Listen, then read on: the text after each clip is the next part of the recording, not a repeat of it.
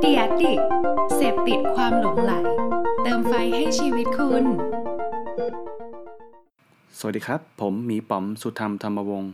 สวัสดีครับ ผมหมีต่อพุทธศักดิ์ตันติสุทธิเวชคุณกำลังฟังหมีเรื่องมาเล่า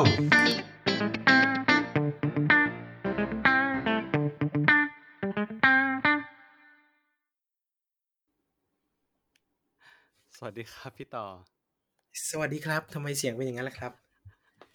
ผมกำลังเกรงอ้าวทำไม เป็นไงบ้างครับเออเกรงเกรงอะไรอะเราคุยกันมาแล้ว เรารีแลกซ์เรารีแลกซ์เราเกรงเพราะว่าเราขยันกันเกินเหตุ เออน่าสิเป็นไงบ้างครับหลัพี่จกป๋อมที่เรช่วงนี้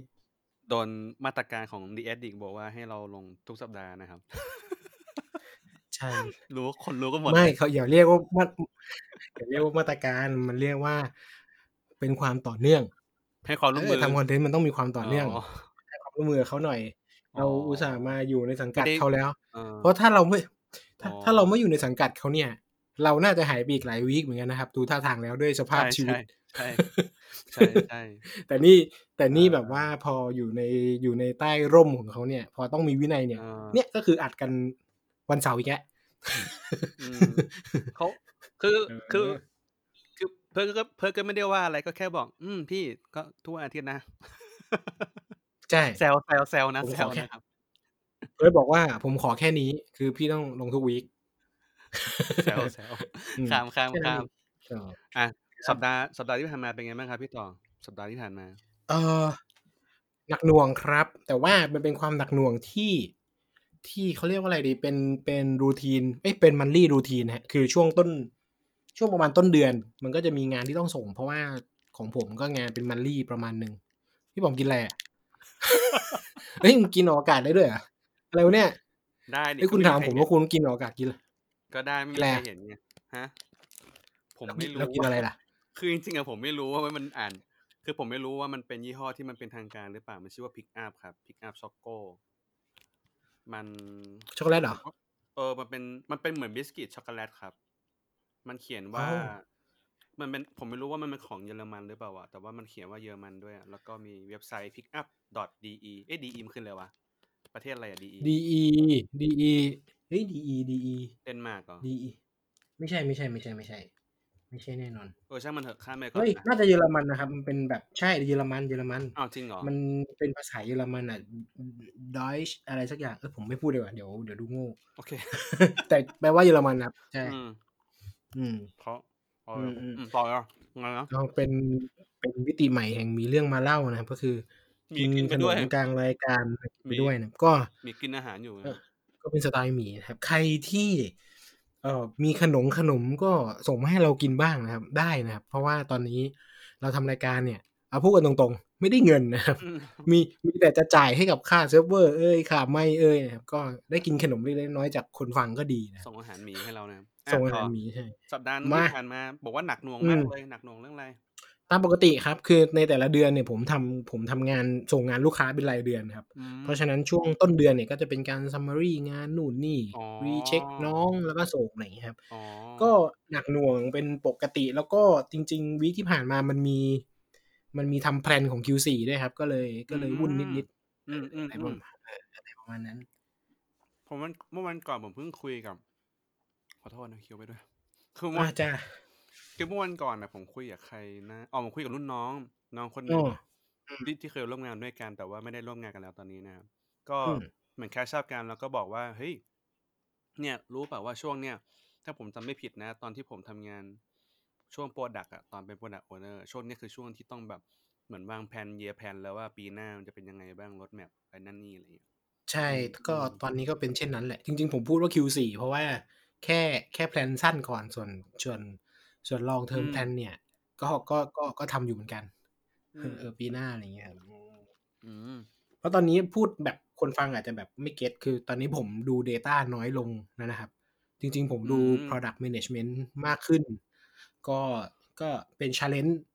อีกแล้ว เพราะฉะนั้นก็เดี๋ยวอาจจะมีเรื่อง Product Management มาเล่าบ้าง แต่ผมยังมือใหม่อยู่มากครับ ยังไม่ค่อยกล้าเล่าเท่าไหร่ โอเคอะไรอย่างงี้เออไม่เป็นไรครับ ไม่มีอะไรผิดหรือถูกครับ เล่าไปเรื่อยเรียนรู้อ่าเรียนรู้อะไรมาก็เล่าให้ฟัง ใช่ใช่ส่วนจะก็ผิดหรือจะถูกก็ก็เป็นอยู่ที่ถือเป็นประสบการณ์เอออยู่อืที่ context อะใครจะปรับใช้มันก็จะนั่นมันคงอืมมี context ที่มันไม่เหมือนกันเนาะต่างคนต่าง จะอืเจอแวดล้อมที่มันต่างกัน มันก็มีสิ่งที่เกื้อหนุนอืมต่างกันโอเคใช่พี่ป๋อมเป็นไงบ้างครับอ๋อสัปดาห์ที่ผ่านมาผม ผมใช้ชีวิตด้านหนึ่งไปอยู่ที่งาน TechSauce มาครับ อ๋อ ไปเป็น Mentor มาอ้าว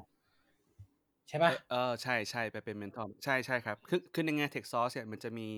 เอ่อ เขา เขาจัดโซนไว้โซนหนึ่งเรียกว่า Business Matching ก็คือเป็นโซน เป็นโซนที่เหมือนอืกับว่า ม ให้ เอ่อ ให้ ให้ ให้ ให้คนที่ติด ที่เขาติดต่อมาที่ให้เป็น คนมาเจอ Mentor กันไปนั่งในโซนนั้น แล้วก็ เอ่อ อ๋อ ก็จะมี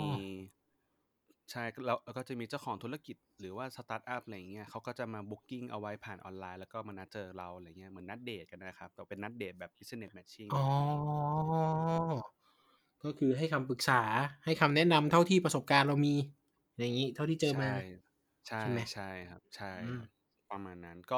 ก็ดีก็คคืรัอบได้วีกไปก่อนเนี่ยมันมีอะไรนะครับ?ครับเปล่าๆๆครับ เชิญครับอ๋อแค่ผมจะบอกว่า เออก็ก็เป็น เอ่อเป็นเป็นงานที่ดีเป็นกิจกรรมที่ดีครับ ผมผมชอบในการเจอคนพบปะผู้อืคนอย่างเงี้ยมอยู่แล้วด้วยด้วยด้วยด้วยนิอืสัยส่วนตัวอมยู่แล้วอะไรเงี้ยเออก็เลยเหมือนไปผ่อนคลายๆอืครับมอืม อืมโอเค ยอดเยี่ยม ประมาณนั้น เข้าเรื่องของเราไหมเข้าเรื่องขไดองเราไหม?้ได้ครับวันนี้โอเค ก็ก็ เอ่อเรื่องวันนี้เรื่องวันนี้จริง ๆ มันต่อเนื่องต่อเนื่องมาจาก เอ่อวีกที่แล้วนะครับอาสัปดาห์ที่แล้วก็คือ EP ที่54ใช่ใช่ไหมนะ?ใช่ใช่54 54ใช่ครับก็เป็นพูดเรื่องอ่าเราคุยกันให้พี่ป๋อมเล่าเรื่อง One Day with UX นะครับ ใครยังไม่ฟังย้อนไปย้อนฟังกันได้ คือเล่าว่า UX เนี่ย มันอยู่ในวันๆทำอะไรบ้าง ซึ่งอืมจริง ๆคำว่าวันๆทำอะไรบ้างมันแตกได้อีกนะว่า จริง ๆ แล้วคุณเป็น UX ที่อยู่ตรงไหนของ process ของการพัฒนาพร อดักต์อืมอาจจะเป็น research อาจจะเป็นดีไซน์อาจจะเป็น PO เป็นไปได้อืถูมกไหม?อืมๆอาก็ก็วีกก่อนก็จะเป็นเรื่องราวประมาณนี้ ทีนี้ก็คนก็ให้ความสนใจเยอะนะ จริง ๆ เยอะนะ ประมาณหนึ่งขนาดเราลืมโพสต์โพรโมตไปลงวันศุกร์พี่ป๋อมก็เอาไปลงแล้วก็เออๆคนคนให้ความสนใจเข้ามาเยอะครับ เราก็เลย ผมก็เลยอยากต่อยอดนิดหนึ่งครับ อยากคุยเรื่อง UX ต่อนะครับสำหรับสายอืเอ่มอคนคนฟังคนฟังหมีสาย Data เดี๋ยวรอก่อนนะครับ เดี๋ยวเอ่อวีกถัดๆไปเดี๋ยวจะเรื่อง Data จะกลับมาช่วงนี้ กำลังแบบรู้สึกว่ามันต่อเนื่อง รู้สึกว่ามันต่อเนื่องอาครับ คือผมเนี่ย เมื่อช่วงประมาณ2-3เดือนที่ผ่านมาไหมนะ ผมเห็นพี่ป๋อมไปสอนหนังสือ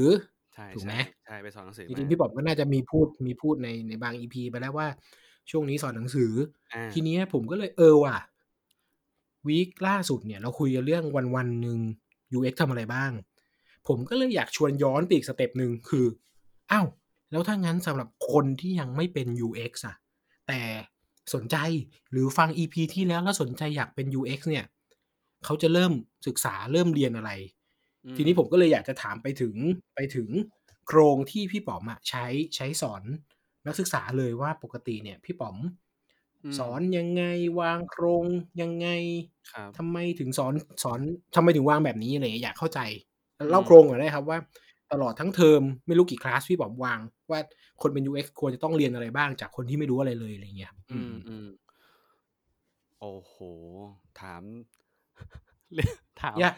คำถามเดียวแต่มันดูยาวมากเลยอะโอเคเออเออเออเออนั่นแหละครับฝากด้วย เออนะกลืนน้ำลายเลยอืเอ่มอเล่ายังไงดีนะ ขอโทษนะครับเออ ปากอักนี่ไงด้วยกินขนมไม่แบ่งไงเราอะก็คือว่าจริง ๆ ต้องต้องเล่าย้อนกลับไปหน่อยหนึ่งก่อนแล้วกันว่า การสอนครั้งล่าสุดเนี่ยมันมันมีที่มาที่ไปยังไงบ้างก่อนที่จะเริ่มเห็นหรือว่าเริ่มฟังแล้วว่าเอ๊ะเนื้อหาที่ผมสร้างในณปัจจุบันนี้เนี่ยมันถูกปรับเปลี่ยนเวอร์ชันมายังไงบ้างเนาะซึ่งถ้าถ้าเล่าตอนจบก่อนก็คือว่าผมไปสอนในมหาลัยนะครับ เอ่อที่มหาลัยสงขลานครินทร์นะครับ หรือว่าอืม เป็นเป็นภาคอินเตอร์นะครับเป็น PSUIC เนาะนะครับสำหรับอืเผื่อเผื่อเผื่อมีนักเรียนแอบมาฟังพอดีนะครับเอ่อืมอก็อันเนี้ยคือสอน1เทอมเลย ต้องต้องบอกว่าสอน1เทอมที่ว่าหมายถึงว่าก็คือ เนื้อหาเป็น1ในวิชาหลักสูตรภาคบังคับเลยกก็คืออืแบบมสอนตั้งแต่ต้นจนจบเทอมเลยอะไรเงี้ยนะครับ ทีนี้เนี่ย การที่ผมจะมาอ่านหามาสอนอะไรขนาดนี้ได้เนี่ยจริง ๆ ก็รวบรวมความกล้าประมาณหนึ่งเหมือนกันเนื่องจาก1เป็นเทอม2เป็นภาษาอังกฤษด้วย ก็อ๋อเหรอ?เออเป็นเทอมเป็นภาษาอังกฤษ ใช่แถมอยู่สงขลาอีกต่างหากใช่ๆอยู่สงขลาอีกต่างหากอะไรเงี้ยก็เลยเออก็เลยมีความมีความ challenge มาก ๆ อันหนึ่งเหมือนกัน เออ นั่นสิ ทีนี้ผมจะขอลองไปเล่าภาค0ก่อนดีกว่าภาค0ว่ากว่าจะมาเป็นภาค1ภาค2ปัจจุบันเนี่ยมันมาได้ยังไงแล้วกันอืมๆๆๆจริงๆ ถ้าที่เหมือนผมจะเคยพิมพ์เอ่อสเตตัส หรือบทความอะไรไปบ้างแล้วเนี่ยจริงๆมันมีที่มาที่ไป ถ้าเอาแบบผมเรียกว่ามันคือการสอนเนี่ยหรือว่าการถ่ายทอดแล้วกันนะจริงๆไม่ค่อยชอบใช้คำว่าสอนเท่าไรรู้สึกแบบเหมือนเราไม่ได้เป็นอาจารย์ขนาดนั้นอะนะอืมๆๆก็เรียกว่าผมเริ่มใช้วิธีการ sharing knowledge หรือว่าถ่ายทอดความรู้เนี่ยครั้งแรกเลยนะครั้งแรกเนี่ยแบบลิ้มรสของการแบบไปยืนหน้ากระดานแล้วเขียนไวต์บอร์ดอะไรเงี้ยครั้งแรกเนี่ยคือตอนเมื่อ น่าจะประมาณ10ปีที่แล้วก็คือ ปี 2011 หรือ 2010 เนี่ย ผมไม่แน่ใจ ตอนนั้นผมทำงานที่ snook.com ครับ อืม ตอนนั้นเนี่ย เอ่อ ผมไปทำงานที่ ที่สนุกได้เนี่ย ก็ ก็สมัครไป แล้วก็แบบมีเพื่อนทำอยู่ที่นั่นหลายคนด้วย หนึ่งในนั้นเนี่ยคือคุณตี จิรวัตรีนะครับ จิ จิ จิรวัตร โทษทีครับ จิ จำชื่อภาษาอังกฤษมา จิ คุณตี จิรวัตร นะครับ เออตอนอนี้ืมก็ ตอนนี้เขาก็อยู่ที่ ที่ LINE นะ เป็น Tech Evangelist นะครับ อืม ซึ่งตอนนั้นเราทำงานร่วมกัน แล้ว ด้วยความที่ส snook.com เนี่ย จะมีนักศึกษาฝึกงานเนี่ยมาโผล่อยู่ในบริษัทบ่อยมากแล้วก็เยอะมาก ซึ่งส่วนมากก็จะเป็นสายเทค อืม ซึ่งผมก็ช่วงนั้นแบบ ผมก็ว่างๆนั่นแหละ ไม่รู้ว่า ก็เออเอาจริงๆมันมันก็ไม่ได้ว่างนะเราก็แค่รู้สึกว่า routine ทวันๆไปแค่นั้นมาทำงานกลับบ้านอาทำๆๆงานกลับบ้านนึกออกคือมันไม่ได้มีอะไรพิเศษแล้วกันเออไม่ได้มีอะไรพิเศษเออะไรอขนาดนั้นเออแล้วก็ๆๆไม่รู้ต้องต้องทำอะไรก็แค่แบบเลิกงานตีแบดอาเต็มที่อะไรเงี้ยอื ก็มก็มีวันหนึ่งตีก็เดินมาหาผมแล้วบอก"เฮ้ยป๋อม มึงเขียน HTML CSS ได้"เอ่อก็คือตอนนั้นผมทำงานเป็นตำแหน่ง CSS designer นะครับอืตีมก็บอกว่า"เฮ้ยมึงเขียน HTML CSS ได้เนี่ยทำไมมึงไม่สอนเด็กฝึกงานวะ?"เราก็เลยแบบ"เฮ้ยกูสอนได้เหรอวะ?กูไม่ได้เก่อง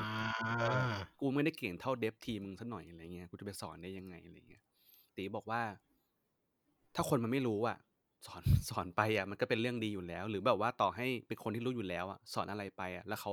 เป็นคนที่โอเพนหรือเป็นคนที่คนที่รับอะไรเงี้ยมันก็ดีอยู่แล้วสำหรับของการอสอนาของหรือว่าของการแบบแบ่งปันเนื้อหาความรู้"อะไรเงี้ยอืมเออ ก็เลๆอืยมมันเริ่มที่ mindset เลยเนาะ mindset ที่เติมเติมเติมน้ำใส่แก้วให้กันและกันอะไรงี้เอออืมๆก็เลยอืมก็เลย เอ๊ะ จะดีเหรอวะ?ก็เลยลองดูอะไรเงี้ยปรากฏว่า ผมก็เลิกงานแล้วก็ตั้งคลาสเอ่อยุเอ่อ HTML CSS เนี่ย อืมสอนไปสอนมากลายเป็นว่าสอนทั้งหมด3รุ่นเลยอะเออ เด็กฝึกเด็กฝึกงาน3รุ่น เรียกว่าเรียกว่า3คลาสดีกว่าหมายถึงว่าคือมันก็อ๋มีอ ใช่ เพราะว่าจะมีมีเด็กหลายกลุ่ม มีหลายกลุ่มอะไรอย่างเงี้ยอาๆก็ๆโอกลายเคเป็นว่าสอนไปทั้งหมด3รุ่น ก็อเลืย ม ก็เลยแบบเฮ้ยแม่งสนุกดีว่ะเราเรารู้สึกว่าการถ่ายทอดอะไรที่มันเป็นเรื่อง ที่เราเคยเจ็บปวดมา แล้วเราให้เขาอะได้เหมือนรู้ตัวเร็วก่อนที่จะมาเจ็บปวดเหมือนเราอะมันแบบเฮ้ยมันดีอะมันเป็นการเหมือนช่วยเขาทางอ้อมด้วยอะไรอย่างเงี้ยอืมๆๆก็เลยก็เลยฟินมากฟินในการที่แบบได้ได้ได้ sharing knowledge อะไรอย่างเงี้ยก็เลยชอบ แต่ก็ไม่ได้คิดว่าจะต้องเป็นอาจารย์ ตอนนั้นก็เหมือนกับก็ก็ทำไปแล้วก็พอผมออกจาก snook.com ก็ไม่ได้ทำอีกเลยนะ อืมอ๋อเหรอ?เออใช่อ๋อแล้วก็ผ่านไปได้สักประมาณน่าจะประมาณ3ปี ตอนนั้นผมออกจากงานการเป็นพรอเจกต์ Manager เว้ยตอนนั้นผมไปทำงานเอ่อที่ Dentsu ใช่ไหมแล้วผมไปเป็นอืม PM เล่ายาวหน่อยนะขอขออภัยนะครับอาเอมาอผมก็พอออกจากงาน PM อะผมก็รู้สึกว่าเฮ้ยเราเสียดายองค์ความรู้หรือแบบประสบการณ์ที่มันอยู่ตรงนี้เนี่ยเสียดายมากเลย ก็เลยอ๋นึกถึงอตอนที่เคยทำ sharing knowledge เออ ก็เลยลองจัด เอ่อเหมือนเป็นมินิเอ่อ meet-up อะไรงี้ไหมอะไรเงี้ยก็เลยอืมผมก็มีคอมมิวนิตีที่ชื่อว่า YWC นะผมก็เลยไปเผยแพร่ไว้ในกลุ่มบอกว่า เออ พอดีพี่ออกจากเป็น PM แล้วอะไรเงี้ยแล้วเสียดายประสบการณ์ตรงนี้นะ อะไรอย่างเงี้ยอืมมามาฟังกันไหมอะไรอย่างเงี้ยเดี๋ยวพี่เอาเอ่อน้อง YWC อีกคนหนึ่งที่เป็น AM ด้วยเอ่อ AE AM ด้วยเนี่ยมานั่งคุยกันด้วย เพราะว่า PM กับ AE ในบริษัทเนี่ย เรียกว่าเป็นเหมือน ถ้า ถ้าไม่ใช่คู่แท้ก็คู่ชังกันเลยอะคือแบบเกลียดกันไปเออถูก คือถ้าไม่ช่วยกันก็คือด่ากันเลย เออใช่อืมใช่ว่าผมก็อืมเอาเอาเป็นว่าประมาณนั้นดีกว่าอะไรเงี้ยก็เลยอืมๆก็เลยจัดขึ้นมาปุ๊บแล้วก็รู้สึกว่าเออก็ยังสนุกของสนุกในการแบบเป็นการถ่ายทอดเป็นการ sharing knowledge ซึ่งในณตอนนั้นน่ะผมก็แบบมีเริ่มพูดไปบ้างแล้วนะผมหมายถึงว่าผมเริ่มพูดเป็นสเป็นสปีกเกอร์บ้างแล้วนิดๆหน่อยๆนะยังไม่เยอะมาก ก็เลยสนุกในการ ถ่ายทอดในการเล่าในการพูดในการคุยอะไรเงี้ยก็เลยชอบ ทีนี้ผมก็กระโดดเอ่อขอข้ามช็อตมาที่ตอนผมอยู่ White Side เลย อันนี้ขอให้เครดิตเอ่อน้องคนหนึ่งนะครับ ก็เออผมลืมชื่อน้องขออภัยเฮ้ย นี่คุณให้เครดิตโดยที่ไม่บอกชื่อได้เหรอวะ Casanova เปล่าเนี่ย ให้เครดิตโดยไม่บอกเครดิต อะไรวะเนี่ยอะเฮ้ย คุณอย่าแซวผมดิ เฮ้ยแล้วใครวะนึกนี่ลืมเลยเนี่ยโอ้ไม่เป็นไร น้องคนหนึ่งอะไปอันนี้ อันนี้คุณจะตัดหรือเก็บไว้วะอะผมเก็บผมเก็บทุกอันผมไม่ตัดใจร้ายอืว่ะมโอเคอืเอามว่าเป็นน้อง developer คนหนึ่งนะครับ ครับ อยู่ในอยู่ในทีม Dev นะอืมผมเริ่มงานได้สักประมาณเดือน2เดือนเองครับ น้องน้องเขาเดินมาหาผมแล้วบอกว่าเฮ้ยพี่ป๋อมเห็นพี่ป๋อมน่าจะอธิบายเรื่อง UX ได้ดี พอดีอืม เขามีรุ่นพี่เป็นอาจารย์อยู่ที่ลาดกระบังครับอือ่ามคณะคณคณะสถาปัตย์อะไรออกแบบนิเทศอะไรเนี่ยสักอย่างหนึ่งอะไรเงี้ย ก็บอกว่าอืมเออเขาหา เอ่อเหมือนอาจารย์พิเศษไปสอน UX อะไรอย่างเงี้ยก็เลยได้ติดต่อกันแล้วก็ได้คุยกับอาจารย์ฝั่งที่ลาดกระบัง ก็ได้ไปสอน2วันครับ ตอนนั้น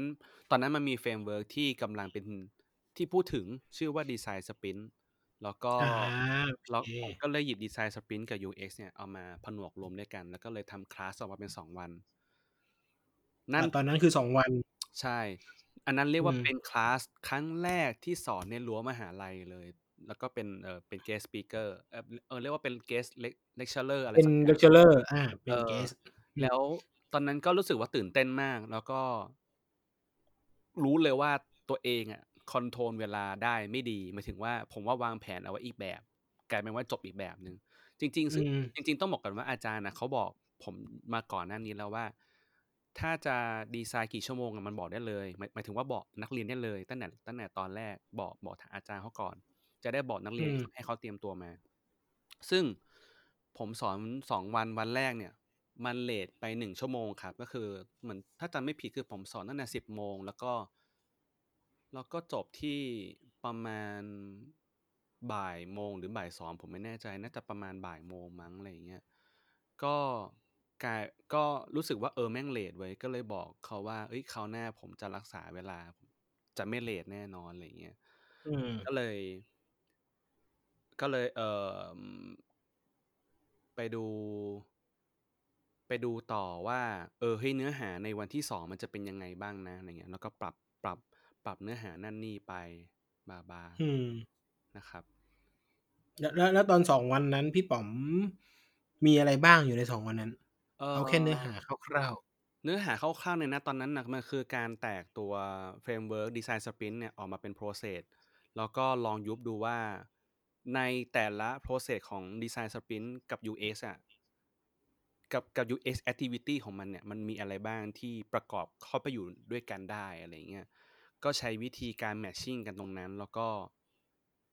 มันมันมันคือ process การสร้างตั้งแต่ต้นน้ำจนจนปลายน้ำอะแหละ หมายถึงว่า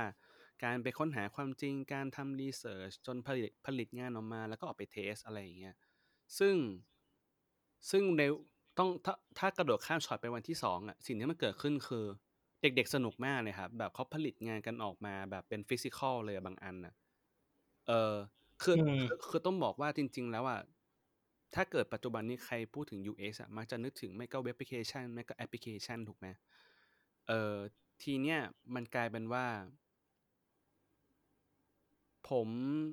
ให้อิสระเขาว่าอยากสร้างอะไรก็ได้ แต่ว่ามันก็ต้องมีที่มาที่ไปว่าปัญหาของมันคืออะไรใช่เปล่าแล้วก็สร้าง prototype มันออกมา จนอืจนมีการมๆๆ testing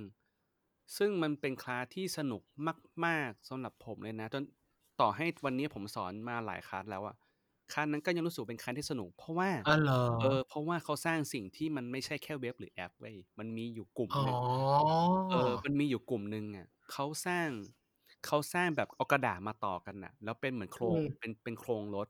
แล้วก็ทำให้กระจกหน้ารถเนี่ยมันสามารถที่จะแบบมีป้ายบอกป้าย แบบเอามือเอามือทัชชิ่งกับกระจกแล้วมันเย็ดเออผมก็เลยแบบเป็นเออ Google Map บนกระจกเนี่ย เหรอเออ ใช่ คือแม่ง คือแม่งดีมากตรงที่แบบว่าผมไม่ได้เออผมไม่ได้ไปบอกว่ามันมี มันมีฟอร์แมตอะไรบ้างที่มันจะสามารถสร้างได้ ก็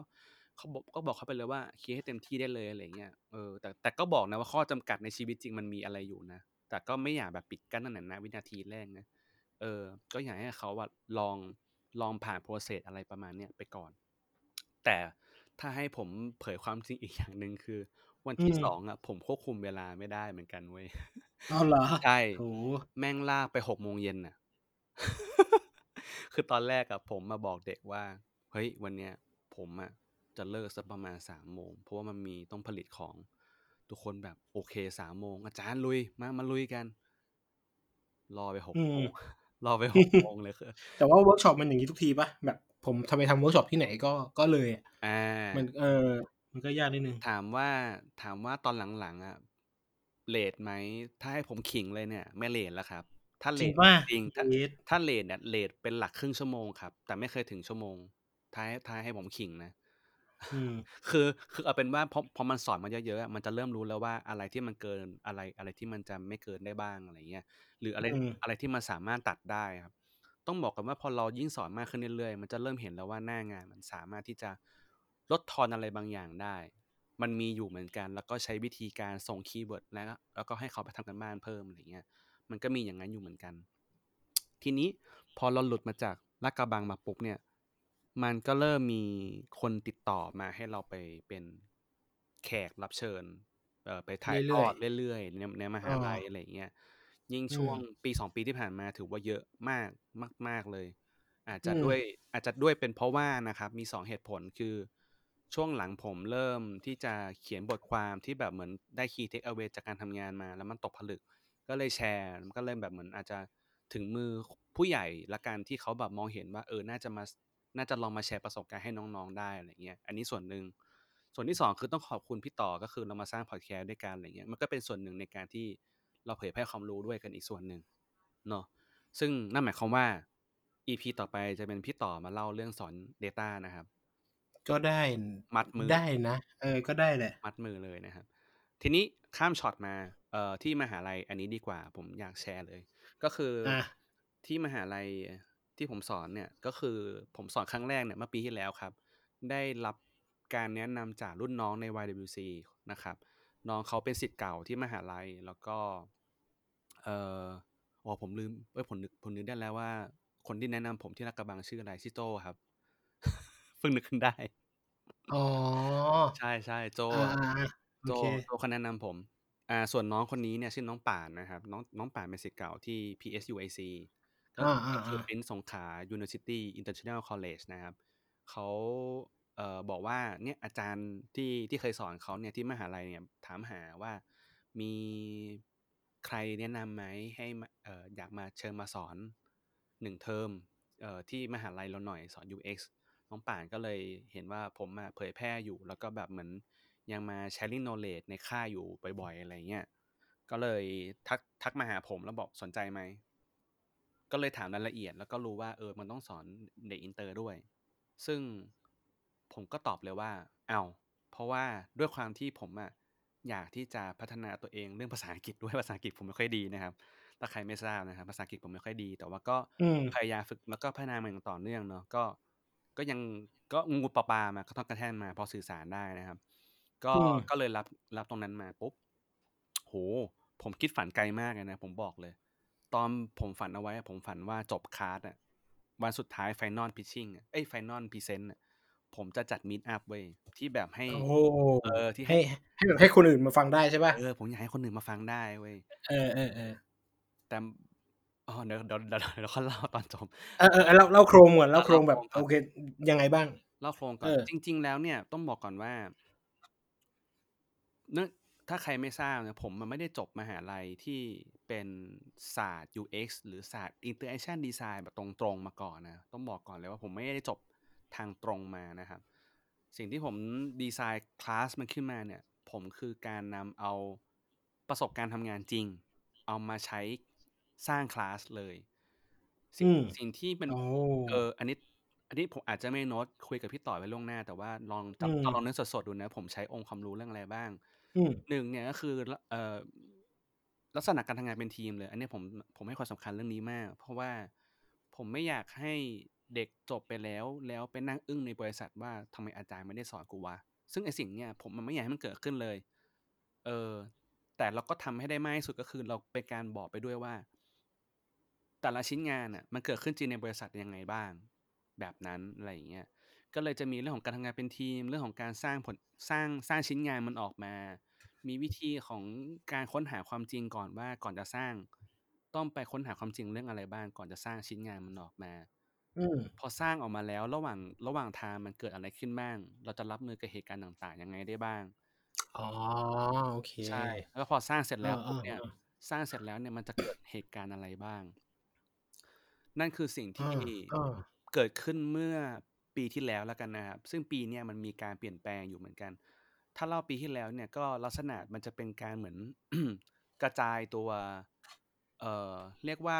methodology ของการของการคิดสร้างงานตั้งแต่ต้นจนจบแหละ เอาเป็นว่าถ้าถ้าให้เข้าใจง่ายๆ คือผมการ design thinking มันออกมา แล้วก็บอกว่า process ของการสร้างตั้งแต่ต้นจนจบเนี่ยมันเป็นยังไงบ้าง แต่ละ activity แต่ละ ceremony ที่มันเกิดขึ้นเนี่ย US เข้าไปมีมีส่วนร่วมยังไงได้บ้าง ซึ่งผมก็ยังย้ำกับเด็กๆอยู่เสมอว่า มันไม่ได้จำเป็นว่าจะต้องสร้างตั้งแต่ต้นจนจบด้วยเทมเพลตนี้นะ มันหมายความว่าคุณอืมคุณไปอยู่ในบริษัทนะคุณสามารถหยิบ methodology หรือว่า activity ของ UX อะไรบางอย่างเนี่ยทำได้เลยทันที ยกตัวอย่างเช่น testing ไม่ใช่ว่าคุณต้องเป็นรอไอเอ่อ empathy define ideation prototype แล้วค่อย test ไม่ใช่ ถ้าคุณอยากไม่จำเป็นต้อง ไม่จำเป็นต้องตาม process เป๊ะใช่ๆก็ได้ ถ้าถูกไหมคุณมีอะไรบางอย่างคุณ test เลย ถ้าคุณมีอะไรบางอย่าง แล้วคุณสงสัยคุณ interview เลยอะไรอย่างเงี้ยประมาณนั้นสั้นสั้นๆประมาณนี้ ทีนี้อะมันก็มีอะไรบางอย่างที่กระท่อนกระแท่นอยู่บ้างนะครับ เช่น ผมเคยคิดเอาไว้ว่า ไม่อยากให้ทำงานกันเป็นกลุ่ม แต่ว่าก็ต้องมีการทำงานเป็นกลุ่ม ตลกไหมเหมือนเกสโนวาอีกแล้วนะครับ หมายความว่าอืมอืมอืมหมายความว่าที่ผมไม่อยากให้มีการทำงานเป็นกลุ่ม อะ เพราะว่า เอ่อจากประสบการณ์ผมอะมันจะมีคนหนึ่งที่ไม่ค่อยได้ทำอะไร จะจะมีอีกคนหนึ่งที่ทำงานหนักๆมาก ๆ อะไรอย่างเงี้ยอืมคือมันจะมีเหตุการณ์อย่างนี้อยู่ หรืออาจจะมีเหตุการณ์ที่ว่า มีคนที่ไม่รู้ว่าสิ่งที่ฉันคิดนั้นมันถูกหรือเปล่าอ่าฮะถ้าฉันพูดแล้วถ้าฉันพูดออกไปเนี่ยเดี๋ยวก็คงไม่ได้ทำมั้งอะไรอย่างเงี้ย ซึ่งอ๋อมันจะมีคนคือมันเป็นปกติเนาะสมัยที่ที่เราเรียนหรือปกติหรือตอนทำงานก็มีนะใช่คุคนที่เรียกว่าแบบฟรีไรเดอร์คือแบบเออไม่ไม่ทำงานอ่าในงานแอนกลุ่มก็จะมีหรือคนที่แบบจริง ๆ ก็ทำนะแต่ว่าเป็นคนที่ไม่กล้าเสนอความเห็นใช่ แล้วก็มีอีกคนหนึ่งอืมที่แบบเป็นอีฟูเอนสุดโต่งเลยพูดอะไรก็เออได้เป็โอนพวกเคเป็นพวกมีความ leadership สูง ใช่ เพราะฉะนั้นเนี่ยอืมผมอะจริง ๆ ก็ แอบกังวลเรื่องนี้เหมือนกัน แล้วก็อืม พยายามที่มันจะ พยายามที่จะไม่ให้มันเกิดขึ้นเหตุการณ์แบบเนี้ย น้อยที่สุด ให้เกิดขึ้นให้น้อยที่สุดให้ได้ แต่ก็แต่ก็มีอยู่บ้างเหมือนกันนะ แต่ก็มีอยู่บ้างเหมือนกัน ก็ก็เป็นเรื่องที่ผมก็ต้องปรับปรุงอยู่เหมือนกัน นั่นหมายความว่าสิ่งที่มันจะเกิดขึ้นในคลาสเนี่ย ทุกๆคลาสเลยอะสิ่งที่ผมทำคือผมเปิดตัว Slido ด้วย หมายความว่าให้เขาทำอะไรใช่ไหมเปิดสไลอืมเปิด Slido เนี่ย บางทีอะเดี๋ยว Slido มันคือมันคือ tool สำหรับคนสำหรับคนไม่รู้จักนะอเออธิบายก่อนเออใช่ใช่ Slido คือ tool สำหรับที่ให้คนสามารถอินเ r อร์แอคได้อะส่งคำถามเข้ามาเล่น quiz ในนั้นได้ ปกติเป็น tool สำหรับแบบใช่เอ่อสำหรับ present งานหรือว่าหรือว่าไปไปงานทอล์ก meetup อะไรเงี้ยเอองานเออก็จะเป็นก็เล่นจะได้อินเตอร์แอคคล้ายๆเมนติมิเตอร์ถ้ารู้จักใช่มันก็จะเป็นใช่แบบอุเออเขาเรียกว่าอะไร อุปกรณ์เสริม tool เสริมสำหรับให้ได้ interact ระหว่างคนคนบนคนบนเวทีหรือคนสอนใช่กับคนฟังอ่าขอบคุณประมากนี้ครับอะสำหรับคำอธิบาย ก็ครับเหตุการณ์ที่ผมจะใช้เจ้า Slido เนี่ย อืมบางทีก็จะเกิดขึ้นระหว่างคลาสหรือว่าท้ายคลาสนะครับ สิ่งที่ผมทำคือผมให้เด็กๆนักเรียนเนี่ยฟีดแบ็กผมครับอ่าโดยที่ผมบอกเลยว่า ถ้าผมถามอะ เวลาคุณตอบอะไรแบบต่อหน้าผมอะผมจะรู้เนอะว่าเป็นใครถูกไหมแล้วบางทีคุณอาจจะไม่กล้าที่จะบอกผมก็ได้ถูกไหมสิ่งที่ผมทำคือ ผมบอกว่าสไลโดเนี่ยมัน anonymous ผมไม่รู้อืมว่าใครเป็นคนพิมพ์ ผมไม่รู้ว่าลายมือนั้นเป็นใคร ถ้าคุณออืยากมพิมพ์อะไร ให้ผมคุณอยากบอกอะไรให้ผมเปลี่ยนแปลงอะไร คุณพิมพ์เลย อืมคุณพิมพ์ได้เต็มที่เลย แต่อย่าแรงนะอาๆ เนี่ยเออเอ่อด่าได้แต่อย่าแรง ใช่ด่าได้แต่อย่าแรงนะเออซึ่งเราสามารถแบบด่ากันด้วย soft tone ได้ ใช่ๆซึ่งอืมเออ อันเนี้ยผมอะชอบมาก เพราะว่าเด็กกล้าที่จะคอมเมนต์จริงนะอ้อเออกล้ามากขึ้น แล้วก็ผมผมรู้เลยว่า เอ่อมันเป็นมันเป็นความจริง ผมก็เลยปรับจากที่เขาคอมเมนต์เลยเว้ยยกอืมยกตัวอย่างง่ายๆ เช่น เด็กบอกว่าโอ้โฮอาจารย์ สอนตั้งแต่บ่ายโมงถึง5โมงเย็นเนี่ย ติดต่อกันน่ะผมเหนื่อยมากเลยอาจารย์อาจารย์เบรกให้ผมบ่อยๆหน่อยได้ไหม?อะไรอย่างเงี้ยอืมอันนี้ๆเป็นเรื่องที่แบบผมเล่าให้ให้หลาย ๆ คนฟังบ่อยมาก แล้วผมก็บอกว่า เอ๊ยแล้วแล้วผมก็รับ feedback นั้นมาใช่เปล่าวันต่อมาสิ่งที่ผมทำคือ ผมเบรกทุก1ชั่วโมงเลยๆอืมแต่เบรกสั้น ๆ ถูกไหม?เบรกสั้น ๆ ใช่ เบรกแบบอื5นาที อืม 10นาทีอะไรอย่างเงี้ย อืม พอจบคลาสผมก็รับ feedback เหมือนเดิมใช้ Slido อืมเด็กบอกว่าโอ้โฮอาจารย์เบรกบ่อยจังอาเยี่ยมยอดเยี่ยม ค่อยๆหาความพอดีกันไป ใช่ๆๆก็เหมือนค่อยๆจูนกันเนาะค่อยๆแบบค่อยๆหาเออจุดที่มันลงที่มันลงตัวร่วมกันอะไรอย่างเงี้ย ซึ่งปีที่แล้วผมสอนทั้งหมด12สัปดาห์ครับอืมหมายถึงว่าผมต้องบินไปที่สงขลาเนี่ยทั้งหมด12ครั้ง ผมจะบินตอนหลังเลิกงานวันศุกร์แล้วก็สอนวันเสาร์แล้วก็บินกลับวันเสาร์ ตอนเย็นเลยครับ อืมก็ใช้เวลาแบบเนี้ยอยู่ทั้งหมด ประมาณ3-4เดือนได้ เพราะว่ามันจะมีช่วงหนึ่งที่ผมไปอยู่ต่างประเทศด้วยก็เลยแบบเหมือนเลื่อนสอนงดสอนไปเอ๊ยไม่ใช่สิเรียกว่าเลื่อนสอนครับ อืมอืมอืมก็เล่าตอนจบที่ผมบอกไว้ผมฝันไว้ว่าอยากจะทำ conference หรือ Meet up แบบ Southside อะไรเงี้ย UX Southside อะไรเงี้ยนะครับ อืม ไม่มีครับอ้าวทำไมอะ?เพราะว่าผมต้องบอกว่าผม ณตอนนั้นผมประสบการณ์การการสร้างคลาสแบบเทอมเนี่ยประสบการณ์น้อย แล้วอืก็มันยากมากครับ ถ้าให้เล่าตรงๆคือแม็กซิมัมสุดที่ผมเคยสอนคือใช้เวลาทั้งหมด3วันนะครับ ผมเคยสอน ผมเคยสอนทั้งหมด3วันแบบติดกัน เป็นอือิมเป็น incubation หรืออาหรือ Studio ที่ผมสอนเนี่ย ผมสอนค1รับวัน ก็คืออืหกมก็คือ6ชั่วโมง ส่วนใหญ่จะเป็นคลาสแบบ intense ถูกเปล่า?แบบ อัดอัดอัดอัดให้เขารู้เลยภายในใช่ภายใน1วันภายใน3วันอย่าใชงง่ี้ใช่ไหม?ซึ่งเออซึ่งการสอนแบบนั้นน่ะเหมาะกับคนที่มีประสบการณ์อยู่แล้วด้วยครับในการทำงานอืมเหมาะกับใช่คนเพทำราะว่างาไม่นเพราะไม่งั้นมันจะไม่ทันเนาะมันจะแบบ follow up ไม่ทันน่ะเอ่อก็ใช่ด้อวยแล้วก็อีกส่วนหนึ่งคือเขามีประสบการณ์ของ environment การทำงานจริงอะเกิดขึ้นมาบ้างแล้ว พออ๋อมีใช่โอเคเข้าใจ พอเขาลงมือปั๊บเนี่ยเขาจะอ๋อทันทีอ๋ออ๋ออ๋อแล้วมันก็ไปได้ไวมากอะไรอย่างเงี้ย ซึ่งเอออาจจะไม่เหมือนเด็กมหาลัยที่เขาอาจจะยังไม่เคยทำงานจริงแบบในอืม environment จริง ๆ มาก่อนอะไรเงี้ยบางอย่างเราจะเล่า context เยอะ บางอย่างเราจะต้องใส่เอ่อ case study เยอะ detail ใส่ใช่อาๆหรืออาโอเคเข้าหใจ รือว่าต้อง repeat ตัวแอกทิวิตีบางอย่างให้มากกว่า1ครั้งมากกว่า2ครั้ง เพื่อให้เอเพื่อให้เขาอๆๆอะเห็น การเติบโตหรือการเปลี่ยนแปลงของแอกทิวิตีนั้นนั้นๆน่ะชัดเจนมากขึ้น ให้เขาเก็ตใช่เออยกตัวอย่างฟัเช่นเออๆทำ research research เนี่ยชัดเจนมากว่าทำครั้งหนึ่งเนี่ยเขาอาจจะไม่เข้าใจว่าทำไมต้องทำทำไปเพราะอะไรอ๋อ แล้วเออแล้วพอมันมีการ compare มากกว่า1ครั้งปุ๊บเนี่ยเขาจะเริ่มรู้ทันทีว่าอ๋อมันเห็นแบบนั้นมันเห็นแบบนี้เว้ยอะไรอย่างเงี้ยเพราะฉะเอนั้นน่ะอๆ process เอการรีอเซิร์ชอะผมเน้นเยอะมาก ไม่ว่าจะคลาสปีที่แล้วหรือว่าปีนี้นะผมจะเน้น research เยอะมาเน้กน เน้นเพราะมันเป็นเรื่องสำคัญโคตรๆ หรือเน้นเพราะ เอ่อ น้องไม่เข้าใจหรือเน้นเพราะอะไรครับ?เอ่อเอาเป็นว่าผมเน้นเพราะส่วนตัวผมเอง ผมมองว่ามันสำคัญมากอาโอเค ๆ เพราะว่ามันคือต้นน้ำของ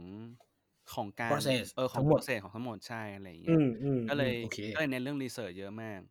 อืม ทีนี้พอผมได้ learning จากปีที่แล้วมาปุ๊บเนี่ย ถามว่ามันแย่ไหม?มันไม่ได้แย่มากขนาดนั้นนะครับมันผมแค่ expect ไปสูงแค่นั้นเองอะไรอย่างเงี้ยอืมเออ ก็เลยเอา feedback ทั้งหมดมาแล้วก็มานั่งคิดดูว่าถ้าเราได้สอนคราวหน้า หรือว่ามีโอกาสได้ไปสอนมหาลัยอื่น ๆ เนี่ย เราจะดีไซน์คลาสมันยังไงดี?เพราะเราก็ไม่รู้ว่าเราเราจะได้สอนอีกหรือเปล่าในในปีต่อไป ผมก็เลยแบบเหมือนเก็บตกผลึกด้วยด้วยตัวผมเองอะไรอย่างเงี้ยทีนี้พอผ่านไปได้สักพักหนึ่งทางมหาลัยก็ติดต่อกลับมาอีกครั้งหนึ่งครับ บอกว่า เออ เดี๋ยวปีหน้า อาจารย์ป๋อมมาสอนเองนะครับอะไรอย่างเงี้ยเออเอออ่าอาจารย์ป๋อมมาสอนเองนะคะอะไรอย่างเงี้ยก็เลยแบบเฮ้ยโชคดีว่ะอะไรอย่างเงี้ยเออก็เลยเออเข้าใจได้ว่าก็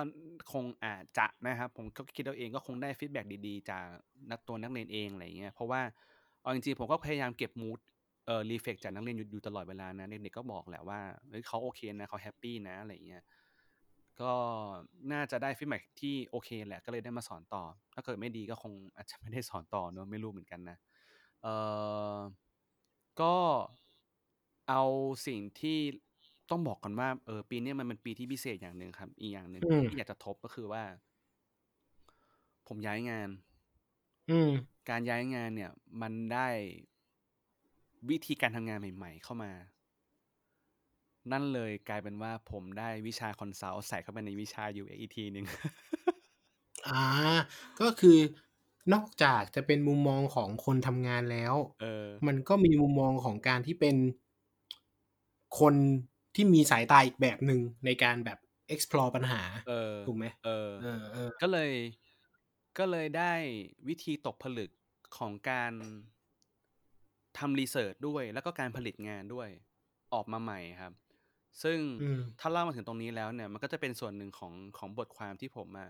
ได้เขียนออกมา แต่อาจจะยังไม่ได้เผยแพร่ในคอมมูนิตี้ไหนนะผมแค่เผยแพร่ไว้ในในในฟีดผมเองอะไรเงี้ยเออก็เลยรู้สึกแบบว่า ปีเนี้ยเป็นปีที่ผมทำคลาสออกมาแล้วแค่ตอนเขียนนะครับ ผมแค่ตอนเขียนเขียนตัวตัวสเกดูมันออกมา ผมเขียนแล้วยังสนุกเลยอะเออสนุกมากอะไรเงี้ยอืมแล้วทีเนี้ยมันบังเอิญว่าผมไปได้เอ่อ คุยกับน้องคนหนึ่งที่ที่สอนที่มหาลัยลาดกระบังพอดีครับ สอน CMKL Carnegie Mellon ที่ร่วมมือกันอืลาดมกระบังอะเออืมออืมคือน้องน้องเขาก็สอนแนวแนวประมาณนี้เหมือนกันจะเป็นแบบเหมือน entertainment experience อะไรประมาณเนี้ยครับ ก็เลยบอกว่าเฮ้ยพอดีพี่ทำคลาสเสร็จอยากอยากแชร์อะลองดูไหมอะไรเงี้ยน้องอืดูมน้องน้องก็ดูเสร็จแล้วก็น้องก็บอกว่า เอ้ย พี่ดีมากเลยนะ มันเป็นดูเป็นคลาสที่แบบสนุกมากอะไรเงี้ยเพราะว่า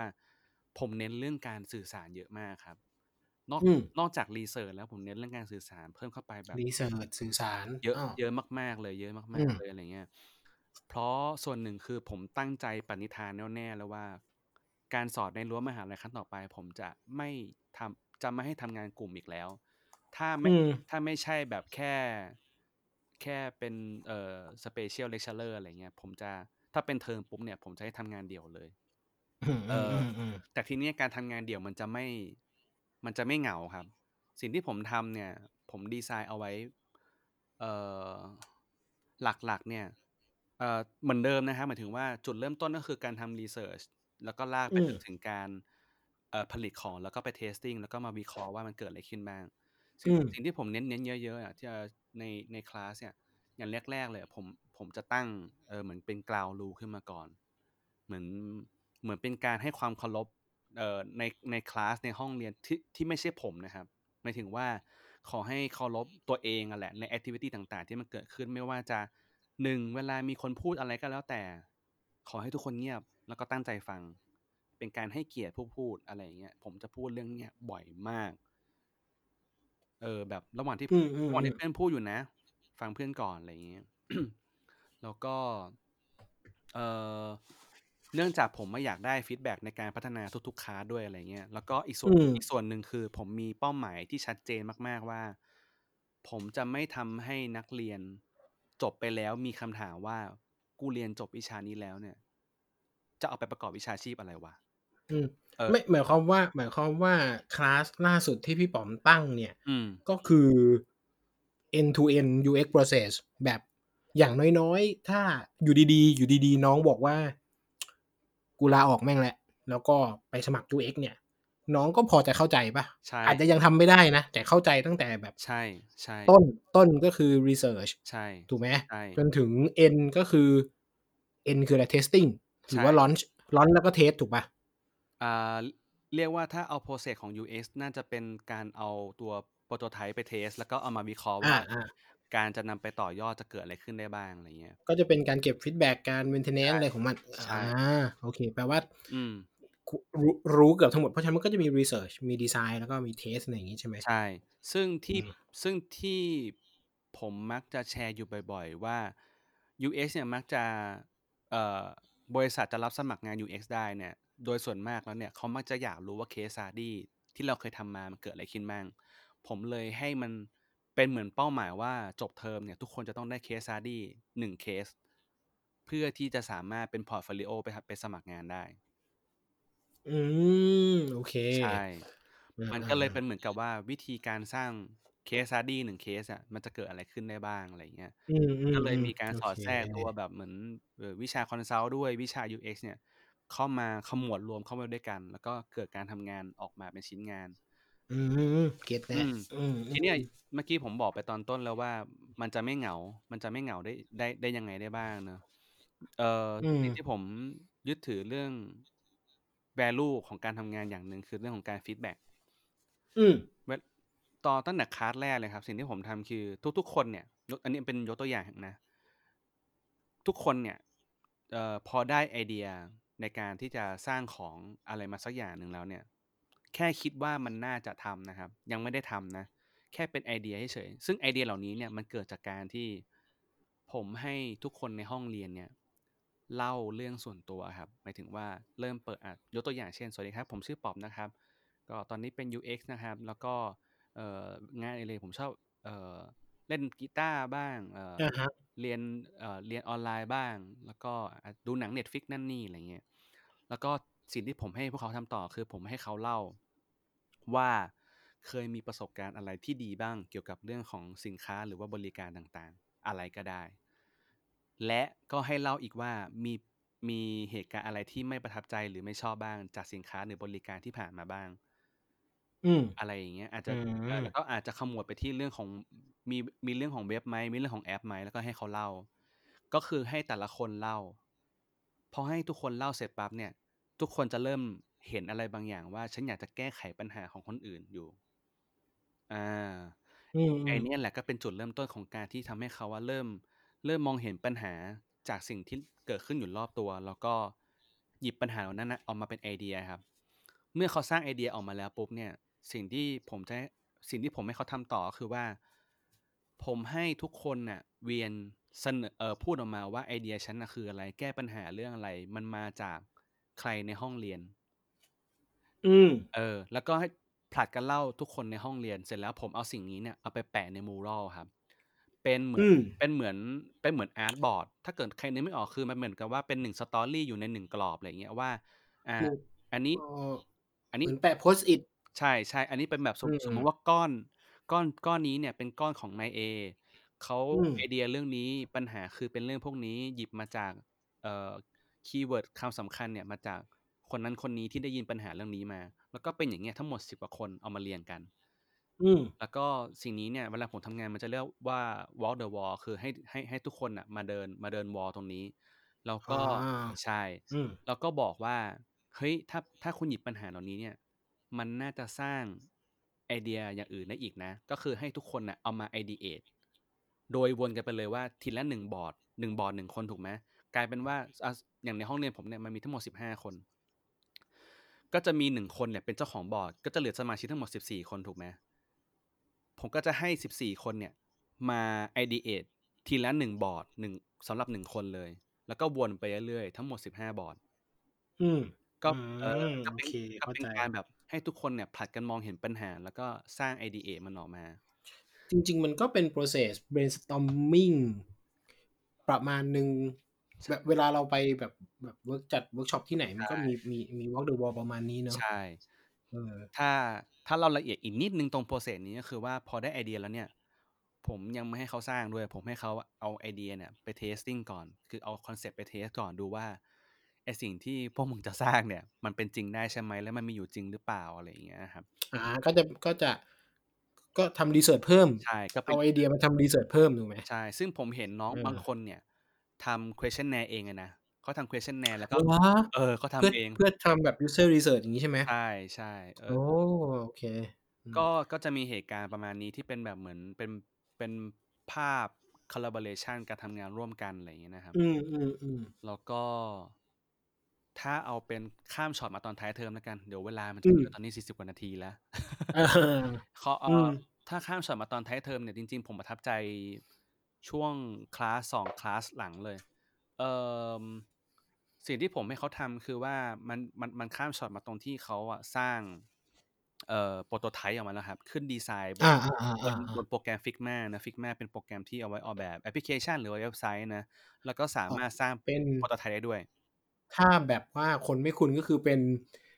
กึ่งกึ่ง Photoshop ที่สามารถ collaborate ได้ ใช่ไออ่าโอเค ไอความไอความเท่ความหล่อของ Figma เนี่ยมันคือเรื่องของ collaboration เลยเนี่ยแหละตัวอืนี้เลยมผมสิ่งที่ผมไม่ทำเนี่ยคือจำเมื่อกี้ได้ใช่ไหมที่ผมบอกว่าให้เล่าให้ให้เราไป walk the wall ใช่ไหมทีเนี้ยผมให้เขาอะ walk the wall ที่เป็น Figma ครับ ให้ทุกคนน่ะ เข้าไปที่ Figma ของเพื่อนหนึ่งคน หมายถึงว่า Figma หนึ่งคนเนี่ยจะถูกยำไปทั้งหมดประมาณสิบสามสิบสี่คนเนี่ย เข้าไปคอมเมนต์ด้วยฟังก์ชัน add comment ของ Figma ครับ ว่าตรงจุดต่างๆของ Fi- เอ่อของชิ้นงานคนคนนี้เนี่ย น่าจะต้องปรับเรื่องอะไรบ้างอืมเอออืมซึ่งก็คืออืมครับก็คือเป็น part แรกใช้ Mural ในการ feedback ไอเดียใช่ใช่พอพอขึ้นพอขึ้น prototype ขึ้นของใน Figma ก็ก็ใช้คล้ายๆเหมือนเดิม แต่เป็น feedback ให้กับตัวดีไซน์ใช่และใช่อ่าโอเคซึ่งซึ่งใน Figma มันมีฟีเจอร์ให้ให้คนมาคอมเมนต์งานได้ แล้วแล้วมันก็กลายเป็นว่า พอจบการคอมเมนต์ให้ feedback ตรงนั้นปุ๊บอะทุกคนแบบแฮปปี้มาก เพราะว่ามันมันมันมีประสบการณ์ที่แต่ละคนน่ะมีการคอมเมนต์ที่มันแตกต่างกันไปครับ แต่ละคนก็จะ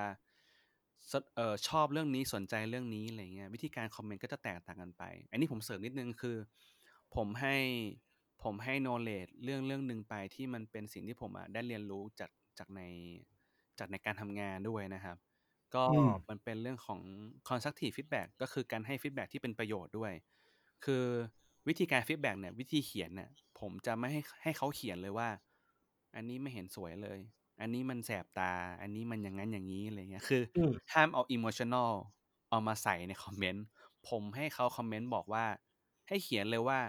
ในมุมมองเขาแบบวิธีการแก้ไขคืออะไร เออ อืม โอเค คือ เอ่อ ไม่ใช่แค่ติ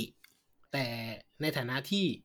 เราไม่ใช่ user ธรรมดา เราเป็นคนที่อยากจะเป็น UX ด้วย เพราะฉะนั้นคุณ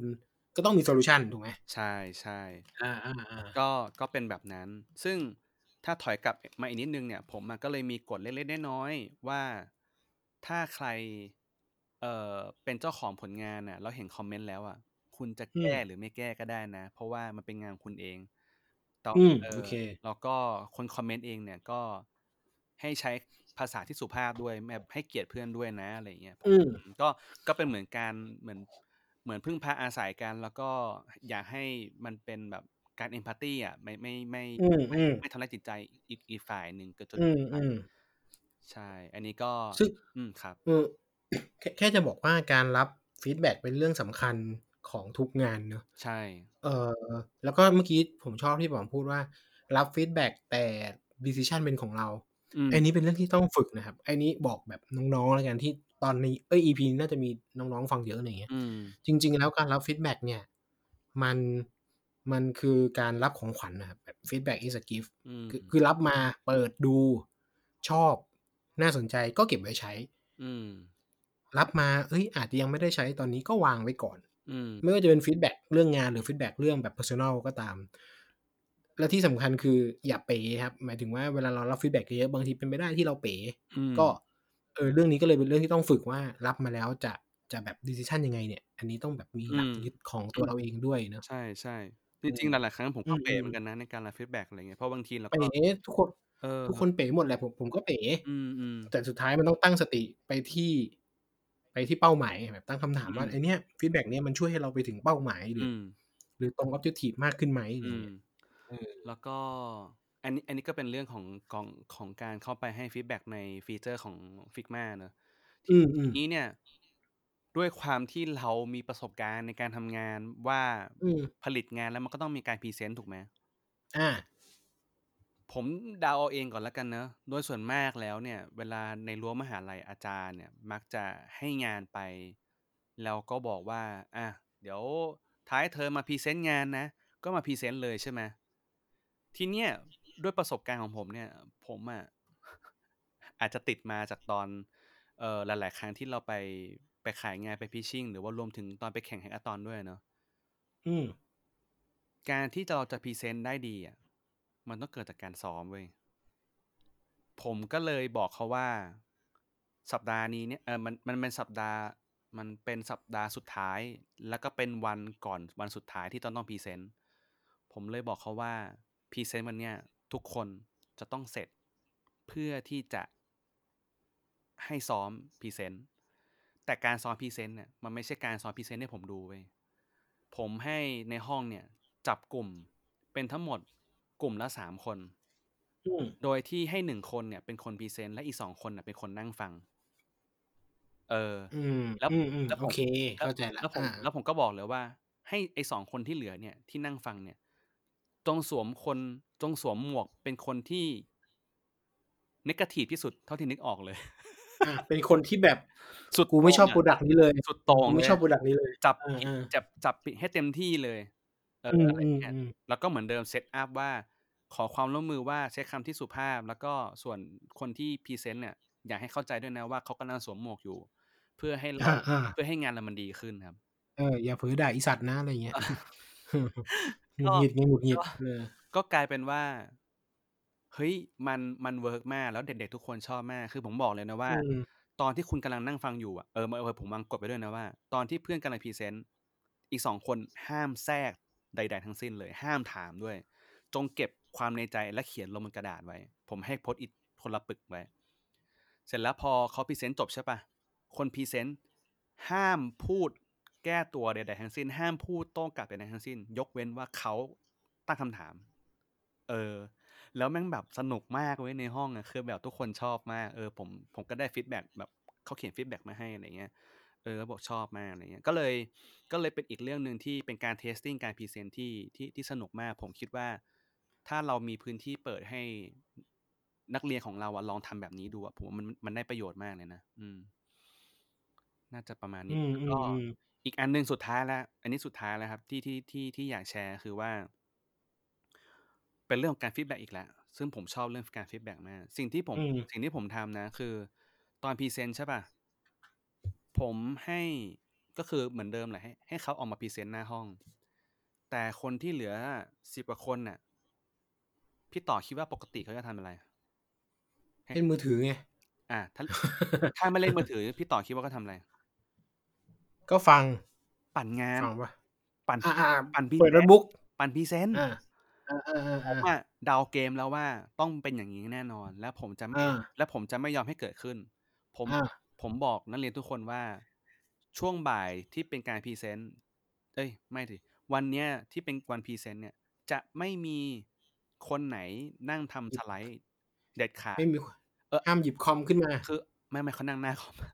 อ๋อไม่แต่แต่ผมต้องบอกอย่างงี้นะผมอะเป็นคนที่ไม่ค่อยชอบบังคับ ผมเรียกว่าให้ความร่วมมืออาสิ่งที่ผมจะให้คุณทำเนี่ย มันเป็นสิ่งที่มันดีต่อเพื่อนที่กำลัง present อยู่ และในขณะเดียวกันเมื่อถึงตาที่คุณต้องออกไป present น่ะมันก็จะเป็นผลดีกับต่อต่อตัวคุณเองด้วย เออ สิ่งที่ผมให้เขาทำคือผมอะสร้างแบบฟอร์มมา1อันเว้ย ผมสร้างแบบฟอร์มออกมา แล้วให้เอาไว้ใช้ให้กับทุกๆคนน่ะ comment งานเพื่อนที่กำลัง present อยู่ เออ โดยที่ในในฟอร์มในฟอร์ม comment น่ะมันจะเป็น session ที่เขาจะต้องพูดถึงอยู่แล้ว เช่นอ่าสมมุติ session แรกเป็นเรื่อง research session ที่2เป็นเรื่องเอ่อ ideation เอ่อหรือว่า com competitor analysis ทำเอ่อ customer journey อะไรก็ว่าไปใช่ไหม part ที่3เป็นเรื่องเอ่อผลิตงานเอ่อเป็นเรื่อง backlog อะไรก็ว่าไปอืม part ที่4เป็นเรื่องทำ prototype ออกไป testing part ที่5เป็นเรื่อง analyze หลังจากที่ไปทำ testing มา แล้วก็จะมีสเกลที่แบบให้ให้ให้ติ๊กแค่ว่าเข้าใจมากที่สุดกับไม่เข้าใจเลย แค่นั้นเอง เออ แค่นี้เองเลยเว้ย แล้วก็อันสุดท้ายอะผมทิ้งฟอร์มเอาไว้ว่า ให้เขาเขียนอะไรก็ได้ที่เป็นแบบ ให้กำลังใจหรือว่าให้คำแนะนำเพื่อนได้หมดเลย อืมโอเอเคอผมทำอย่างเงี้ยแล้วทุกคนก็ตั้งใจให้คะแนนดีมากๆอะนะเอาเป็นว่า 90%แล้วกันที่เขาให้คะแนนแบบตั้งใจมาก อาจจะมีบางคนที่นั่งทสไลด์อยู่ก็มีเหมือนกัน แต่ผมก็เออบอกว่าให้ความร่วมมือนะอะไรเงี้ยช่วยหน่อยละกัน ก็กลายเป็นว่าพอจบคลาสปุ๊บอะผมก็ปิดท้ายเลยว่าเฮ้ยคุณสังเกตไหมว่าตอนที่คุณกำลัง present อยู่อะ ผมไม่ได้มองหน้าคุณเลยนะ ซึ่งผมตั้งใจอืมมากเว้ยตอนที่เขามองอืมตอนที่เขาเริ่มมองหน้าผมอะผมเบือนหน้าหนีเลย เอออมแล้วผมก็ไปยืนเพราะ แล้วผมก็ไปยืนท้ายห้องอืมผมบอกเขาว่าเหตุผลที่ผมทำแบบเนี้ย เพราะว่าคุณควรจะต้อง presentคนอื่น ๆ ที่ไม่ใช่แค่คนคนเดียวหรือเปล่าวะคุณกำอืมคุณกำลังสร้างของที่มากกว่าหนึ่งคนหรือเปล่า ไม่ใช่แค่คนคนเดียว เพราะฉะนั้นเนี่ยในห้องนี้เนี่ยมันมีเป็นสิบคนเลยอะ เพราะฉะนั้นนะคุณควรจะพรีเซนต์ให้ทุกๆคนน่ะเข้าใจไว้ยว่าคุณน่ะทำกำลังทำกำลังทำอะไรอยู่ เออ เด็กก็เลยแบบเข้าใจมากขึ้นตอนท้ายว่าอ๋อทำไมพี่ป๋อมไม่ไม่มองหน้าเลยวะอะไรเงี้ยอ่าอ่าแล้วพอแล้วพอจบคลาสใช่ปะผมก็เปิดเลยว่าไอ้ที่คุณตอบแบบสอบถามมาน่ะมันมันหน้าตาเป็นยังไงเขาก็จะเห็นทันทีเลยเว้ยว่าอ๋อ คนเนี้ยเขา present ไม่รู้ไม่รู้เรื่องเรื่องนี้ present รู้เรื่องด้านนี้ดีมาก ๆ เลยอะไรเงี้ย ซึ่งมันเห็นเป็นสเกลเว้ย และและเนี่ยคือ quantitative แบบทางอ้อม เออเขาก็อืมอืมเขาก็จะเห็นเลยเว้ยว่าเฮ้ยแม่งแบบ เออ ด้านไหนมันเทด้านไหนมันไม่ได้ด้านไหนมันดีอันนั้นมันนั่นนี่มั่งอะไรอย่างเงี้ยเออ มันก็ เออ ก็เลยก็เลย ก็เลยจบประมาณนี้ครับ เรื่องของการสอนอืในมในในในเทอมที่ผ่านมา ก็เน้น เน้นเรื่องการ collaboration เรื่องของการเอ่อการให้ feedback การพัฒนา product อะไรอย่างเงี้ยครับ ประมาณนี้ ผมโอเค ถ้างั้นผมสรุปแบบภาพใหญ่ก็คือจริง ๆ แล้ว พี่ป๋อมวางโครงของการเรียนเนี่ยเป็นงานจริงเลย ฝึกทำรีเสิร์ชฝึกเออทำดีไซน์ฝึกฝึกเทสของโดยที่ระหว่างนั้นน่ะ ก็คือโฟกัสไปที่ collaborate คือเป็นงานเดี่ยวที่ collaborate ได้ คิดงานมาฟีดแบ็ซึ่งกันและกันใช่ไปใช่ระหว่างทาง ใช่ใช่อ่าโอเค ทีนี้ทีนี้ผมถามเพิ่ม อ่าไหนๆแบบผมจะชั่วโมงแล้วผม อีกนิดอีกภาพหนึ่งอีกนิดหนึ่งได้ไหมอะไรนะอีกนิดหนึ่งอีกนิดหนึ่งอ่าได้ได้ได้ได้ได้มา จริง ๆ แล้วอะงานสุดท้ายมันไม่ใช่งาน present เว้ยอ้าวเหรอมันคืออะไรอะ ผมบอกว่าคุณเห็นแล้วใช่ไหมว่าตอน present เสร็จแล้วเนี่ย แล้วเพื่อนๆให้ feedback อะไรบ้าง คุณเอาไปปรับ และเอาเนื้อหาทั้งหมดน่ะ เอาไปใส่ใน medium.com เว้ยอ๋อ เหมือน launch ไอเดีย ใช่ สู่สาธารณะ ใช่ ผมบอกเขาว่า สิ่งที่คุณคิดอะมันไม่ควรจบอยู่ในห้องเรียนเว้ย แล้วคุณแล้วคุณน่ะเรียนอินเตอร์ด้วยคุณก็เขียนบทความเป็นภาษาอังกฤษ แล้วก็เผยแพร่มันออกไป แค่นั้นเองเย้โอเคเออก็แค่กึ่งกึ่งๆคือความฝันคือมีดอัพอันนี้ก็เป็นแบบอย่างน้อยมีดอัพคือแบบนัดมาเจอใช่ไหมอันนี้อย่างน้อยก็ได้เผยใช่เผยใช่เผยเผยแพร่สิ่งที่ทำออกไปสู่สาธารณะใช่เพมันราะอาจจะวงเล็กกว่ามีดอัพแต่ก็มันก็ได้เผยเผยแพใช่ร่เพราะเพราะผมบอกเขาเลยว่าไอ้สไลด์อะก็ดีก็เก็บเอาไว้เอาไว้ present ตอนสมัครงาน ไอ้ Medium อะมันก็มันมันก็ ทำให้คนอื่นอะรู้จักแล้วก็เห็นผลงานเราด้วย แล้วก็เป็นเคส s ดี้อีกอีกอันหนึ่งที่ใครหลาย ๆ คนน่ะ ที่เขาทำงาน US อะเขาก็จะเขียนเคส s ดี้สรุปเอาไว้อยู่แล้วอืมเลยบอกเลยว่าถ้าคุณถ้าวันเนี้ยคุณจบเรียนจบแล้วคุณสมัครงานอะ คุณยื่นไองานไอที่คุณทำเนี่ยไปได้เลยนะ อะไรอย่างเงี้ย อืม อืมเอาไปไปเอาไปใส่ port ได้เลย ใช่ใช่ประมาณนั้นอืมครับโอเค ถ้าอย่างนั้น โอเค อันเนี้ยก็มันคือของคลาสที่พี่บอกวางใช่ไหมใช่ทีเนี้ย ผมคิดเผื่อ คิดเผื่อแล้วกัน คิดเผื่อคนอย่างผม เมื่อตอนจำผมจำผมจำจำได้ไหมเมื่อประมาณสี่สามสี่ EP ก่อนผมบอกว่าผมเบื่อ Data แล้วเอาจริงรู้เหรสึอกชอบรู้สึกชอบงาน UX อ๋อกันต้องแจ้งบริษัทหลังเนี้ยเฮ้ยไม่ได้ไม่ได้ ผมยังอยากทำ Data อยู่ครับ แต่ว่าผมรู้สึกชอบ UX ขึ้นมาเฉยๆครับ ผมเฮ้ยคุณอย่าเล่นอย่างนี้ดิมันอันตรายนะครับ ช่วงนี้โควิดด้วยอ๋ออืมไม่สบายโอเคเหรอฮะผมไม่ไม่ใช่ ข้าม อืมโอเค ทีเนี้ยผมผมอยากฝึกด้วยตัวเองอะครับ ฝึกเลยนะ คือ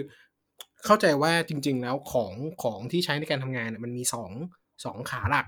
คือขา knowledge กับขา skill ถูกไหม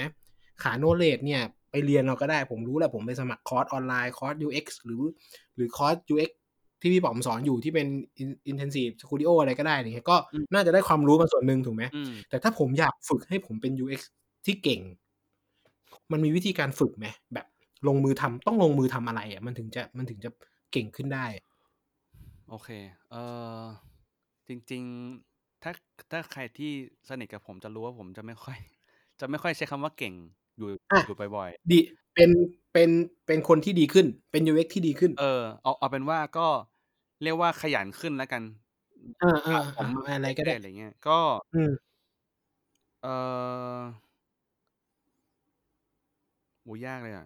นี่อ้าวดูแอบแอบสดยังไงไม่รู้ตอนนี้ เอออ้าวเหรอ?เอออ้าวอย่างอย่างอย่างอย่าง Data อย่างเงี้ย Data เนี่ยถ้าถามถ้าถถ้าถาม ผมก็คือว่าไปลองเล่น Data เยอะๆ ไปเจออื Data มหลากหลาย เข้า Kaggle ครับโหลดทุกรูปแบบทำโจทย์หลายอย่างอะไรเงี้ย หรือว่ามันก็จะมีโจทย์ 17 ข้อสำหรับการเป็น Data Science ก็ทำๆครัๆบๆฝึกวิเคราะห์โจทย์หลายอย่างก็ก็ก็เป็นคตัวอย่าง จริง ๆ แล้วถ้าถ้าคำแนะนำผมถ้า มันน่าจะมี 2 แบบหลักๆแล้วกันแบบคนที่ไม่ได้ทำงานใน UX เลยกับคนที่ทำงาน UX อยู่แล้ว ถ้าคนที่ไม่ได้ทำงานยูใน UX เลย แต่ว่าสนใจ UX อะไรอย่างเงี้ยถ้าเป็นผมนะ อืม ถ้าในบริษัทมีตำแหน่ง UX ก็ใช้ชีวิตไปขลุกอยู่กับเขาบ้าง ไปนั่งคุยกับเขาบ้าง ไปไปดูว่าเขาทำงานอะไรอยู่ แล้วก็แบบยืนถามยืนคุยได้อะไรเงี้ยอืมคืออย่างตอนที่ผมทำงานที่อย่างอย่าง SCB 10X อย่างเงี้ยผมยืนทอืมำผมยืนทำ Sprint Planning อยู่ยืนทำ เอ่อเอ่อตัวตัวไอเทมงานอยู่อะไรเงี้ยก็มีทีมอืมายืนมคุยกับผมเหมือนกันอะไรเงี้ยก็เป็นการอธิบายไปด้วยว่าผมกำลังทำอะไรอยู่อะไรเงี้ยเพราะเพราะฉะนั้นน่ะถ้าวันนี้เนี่ยในบริษัทเรามีคนที่ทำงาน UX อยู่อะก็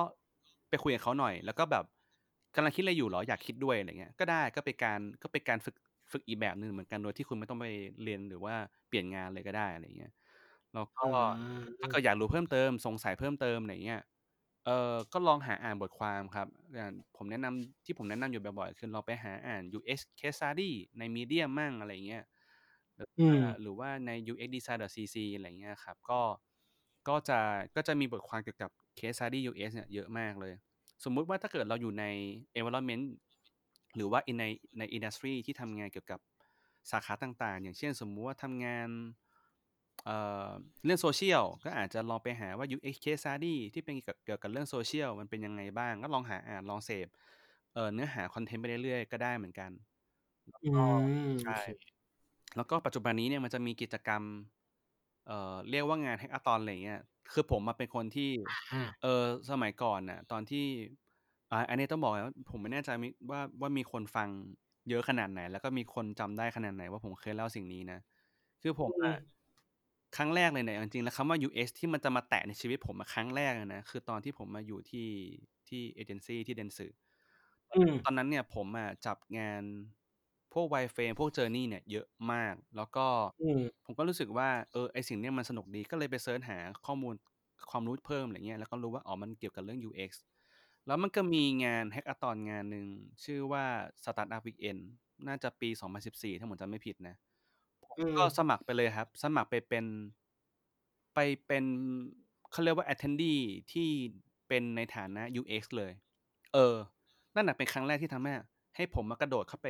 อยู่ในการทำงานระยะสั้นๆ as a UX อะไรอย่างเงี้ย ผมก็วาดอืเฟรมมทำขึ้นดีไซน์เอ่ออะไรก็ว่าไปอะไรอย่างเงี้ย มันก็จะเป็นภาพนั้น ซึ่งถ้าอยากฟอร์ซตัวเองก็ลองหางานเล็ก ๆ อย่างเงี้ย ลองกระโดดลงไปทำอาโอเค จริง ๆ จริง ๆ ก็คือ ฝึกทำเยอะๆแหละ ใช่ก็ฝึกแกะเยอะเคสนู่นนี่ๆแลถู้วกไหม?ใช่แล้วก็ถ้าไม่มีโอกาสพวกนี้เลยเนี่ย เอาเป็นว่าในชีวิตเราเนี่ย มันมีอะไรที่ให้เป็นข้อสังเกตได้เยอะมากนะครับลอจริงนะผมว่าเออเลองออๆๆลองตั้งข้อสงสัยลอลองตั้งข้อสังเกต แล้วก็ลองฝึกแก้ปัญหาไปด้วยกัน ผมอือะมอยากเชียร์เลยว่า เวลาที่เราเจอ service อะไรก็แล้วแต่ที่เราอืไม่มชอบไม่โอเคอะ อย่าบ่นอย่างเดียวครับ อย่าบ่นลง Social อย่างเดียว ถ้าเป็นไปได้นะเออถ้าเป็นไปได้ลองบ่นด้วย แล้วก็ลองบอกว่า อืม ถ้าเป็ถ้นาเป็ฉนันกูนะ นะ เออ ถ้าเป็นเหมือนผมถ้าเป็นฉันนะ อะไรอย่างเงี้ย แล้วทำไมคุณดูสุภาพขึ้นมา ผมกลายเป็นคนหยาบคาย อ้าวเหรอ?เอ๊ยกูขอโทษแล้วกันนะ ครับ ถ้าเป็น เออ ถ้าเป็นกูนะ เออ ถ้าเป็นกูนะจะแก้ปัญหาเออ แบบนั้นแบบนี้นะ อะไรอย่างเงี้ย ซึ่งเออๆเรา เราไม่ได้เป็น Specialist ในการสร้างของแก้ปัญหาอยู่แล้วอะ ทุกวันนี้ผมก็ยังไม่ได้คิดแบบนั้นนะ อืม ผมก็คิดว่า ถ้าเราลองไอเดียมันออกไปหน่อยอะ มันก็น่าจะมีคนที่อยากจะแก้ปัญหาเหล่านั้นเหมือนกันนะ ก็อาจจะลองกแชร์กลับมาก็ได้ หรือ หรือนะครับ จริง ๆ แล้วอะ Mutual Friend เราอาจจะเป็นผู้สร้างสิ่งนั้นก็ได้ เขาอาจจะ จริง เขาอาจจะเป็นไปได้ behind the scene ในการสร้างอยู่ก็ได้ ที่เรา ที่เราไม่รู้เลยก็ได้ครับ เพราะฉะนั้นน่ะ การบ่นแล้วให้คำแนะนำอะ ผมว่าเป็นเรื่องดี ดีกว่าที่เราบ่นอย่างเดียวเออ แล้วก็ ผม ผม ผม อืม อันนี้ผม ผมเห็นแบบ Group UX อะมันก็มีคนทำแบบนี้นะหมายถึงว่าอืมไปเจออะไรมาแล้วก็แคป แล้วก็บอกว่าเฮ้ยผมไม่ชอบอันนี้ผมรู้สึกว่าอีกแบบน่าจะดีกว่าแคคิดเห็นยังไงกันบ้างครับ คนก็จะมี feedback ว่าแบบเฮ้ยใช่เขาคิดมาเพื่อสิ่งนี้สิ่งนี้เอยที่แบบออกใหม่มาที่ดีไซน์มาใหม่ก็ดีนะ รู้สึกว่าน่าใช้กว่าอะไรเงี้ยก็ก็เห็นเยอะนะในกลุ่ม UX อะไรเงี้ยและและนั่นคือสิ่งที่ผมมาจะผมมาได้สอดแทรกเข้าไปในห้องเรียนแล้วว่า พยายามปลูกฝังแล้วว่า ถ้าคุณจะให้ feedback อะหนึ่งคุณต้องเคารพคนที่เขาตั้งคำถามด้วย ผมอืม จะไม่โอเคนะ ถ้า ถ้าเกิดเราไปบอกว่า คุณถามอะไรมาวะเนี่ย ไม่รู้หรือไง อะไรเงี้ย ไม่เอานะ อยาก ใช่ เพราะ เพราะมันมีคนไม่รู้อยู่เสมอแหละ แล้วเรื่องที่ เรื่องที่เราไม่รู้ เขาอาจจะรู้ก็ได้ จะ อ่า เออ อะไรประมาณนั้น ซึ่งผมเออผมอยากให้เกิดการเคารพใน community ซึ่งกันและกันว่าเอ้ย อืม ถ้า ถ้าเรารู้สึกว่า เขาน่าจะยังไม่มีข้อมูลตรงนี้เนี่ย เราก็เป็นการให้ข้อมูลเพิ่มก็ได้ หรืออธิบายดี ๆ ก็ได้ ดีกว่าที่แบบจะเออ ใช้วิธีการเหน็บแนม หรือว่า เป็น negative feedback จริงมันจะทำให้คนที่เขาอะอยากถามอะจะกลายเป็นว่าไม่อยากถามและยังมองอีกว่าทำไมกลุ่มคนเหล่านี้เนี่ย ไม่โอเคหรือแบบว่าทำไมคนนี้ฟีดแบ็กไม่ดีเลยอะไรอย่างเงี้ยฉันก็อาจอืจะมไม่กล้าถามอีกต่อไปก็ได้ จริงฝึกไว้ตั้งแต่เนิ่นๆเพราะเดี๋ยวเราโตขึ้นเราต้อง feedback เนี่ย เราจะได้เป็นคนที่ให้ feedback ได้อย่าง มีประโยชน์นะครับ อย่างดีอืมเป็นเขาเรียกว่าเป็น solid อะอืม solid feedback ครับเออเออก็อ๋อประมาณนั้นครับ ดีดีดีเอ่อประมาณนี้ชั่วโมง ชั่วโมงห้านาทีคิดว่าคนที่อยากเป็น UX น่าจะเจอแนวทางในการฝึกตัวเอง ผมว่าเท่าที่ฟังทั้งหมดเนี่ย สิ่งที่สิ่งที่โฟกัสก็คือลงมือทำแล้วก็หา feedback เยอะใช่ๆเพราะว่าใช่เพราะว่าเราก็ไม่รู้ว่าสิ่งที่เราทำมันมันดีหรือเปล่า ใช่ ซึ่งเนอะก็ก็ยังอยากบอกเหมือนเดิมนะครับว่าไอ้สิ่งที่ผมแชร์หรือสิ่งที่ผมสอนอะผมก็ไม่แน่ใจเหมือนกันนะว่า มันอืมมันมันถูกต้องตามหลักสูตรเอ่อ UX ระดับโลกหรือเปล่านะ แต่ว่า เอาเป็นว่ามันคืออิงจาก process ที่ผมเคยทำงานมาแบบแต่ละส่วนแต่ละส่วนอะไรเงี้ยแล้วก็เอออืมลองผิดลองถูกมาบ้างแล้วอะไรเงี้ย ซึ่งผมก็บอกอืมเด็กๆเหมือนกันนะอืมอืมผมก็บอกเด็กๆเหมือนกันว่าเฮ้ยอืมถ้าคุณคิดว่าสิ่งที่ผมสอนมันไม่ถูกมันไม่ใช่หรือเคยไปอ่านเจออะไรมา ก็มาแชร์กลับได้นะ ผมยินดีมากเลยอะไรเงี้ยอืมเออ ประมาณนั้นอืมอะไรเงี้ยก็ก็เรียกว่าเป็นการเอาประสบการณ์ไปไปแชร์มากกว่าที่จะมาบอกว่า เอ้ย ฉันเป็นครูฉันเก่งมากนะ มามามาฟังฉันสิอะไรเงี้ยคงไม่ใช่ขนาดนั้นอืมอืม เป็นคนสอนก็ต้องรับ feedback เหมือนกันเนอะใช่ใช่ feedback feedback คือของขวัญของเรา ใช่ ประมาณนั้นครับผมสำหรับ EP ประมาณนี้ โอเค คิดว่าคิดว่าน่าจะได้ประโยชน์กันมากเลยแหละสำหรับการฝึกตัวเองถ้า ใครที่อยากเป็น UX มี แน่นอนครับ มี feedback อะไรบอกเราได้เนอะว่าอยากรู้อะไรเพิ่มเติมอะไรอย่างเงี้ยครับหรือผมว่าถ้าอยากรู้สาย Data เพิ่มเติมก็บอกได้นะครับ ดีเลยเราเออเราเราเกริ่นคร่าวๆไหมว่าเราอยากมีมี t อัพอันนี้แบบถามแบบตรงนี้เลย เผื่อเผื่อว่า เผื่อว่าจะมีใครมีไอเดีย ว่าแบบจัดอะไรดีอะไรเงี้ยคือเรากับพี่ป๋อม ผมกับพี่ป๋อมเนี่ยกำลังคิดว่าเราอยาก เราคิดถึงบรรยากาศวันที่เราเคยจัดมีอัพครั้งแรกแล้วมันดีมากเลยเออแล้วเราก็รู้สึกว่า นี่มันก็เลยโควิดมาแล้วเราห่างจากเกินปีแล้วครับจาก meetup ครั้งแรก ก็เลยคิดว่าเราอยากจัด meetup กันอีกเพียงแต่ว่าตอนนี้ก็ยังเขาเรียกว่าอะไรดี คิด concept อยู่คิดธีม คิดว่ามันจะมีอะไรดีอะไรเงี้ย ซึ่งก็ยังไม่ลงตัวซึ่งมันเดี๋ยวมันจะหมดปีซะก่อนถ้าเราคิดกันนานครับเพราะฉะนั้นใครอยากใครอยากให้มี meetup แบบไหน บอกเราเข้ามาได้นะครับ เราจะ